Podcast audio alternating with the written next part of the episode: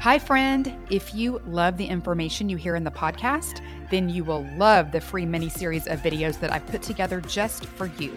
It's all about the biblical blueprint for health and teaches you exact principles I've taught to thousands of Christian women that result in weight loss, better sleep, increased energy, clearer skin, and sharper brains. You can go to thechristiannutritionist.com slash miniseries to grab this free set of short, powerful teachings that will show you how to create better health God's way. It's at thechristiannutritionist.com slash miniseries. Go check it out now.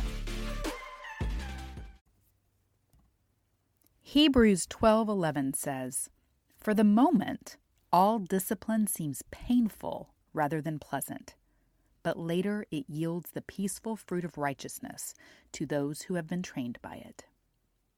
If you are working on healthier food and fitness, make this your theme verse. And remember that there is freedom in discipline, there is victory in consistency, there is liberty in committing to a higher standard for yourself. Honoring these standards is the highest act of self care. You are training your body to be a more excellent version of itself. Stick with it, and you will yield the results the fruit of your hard work.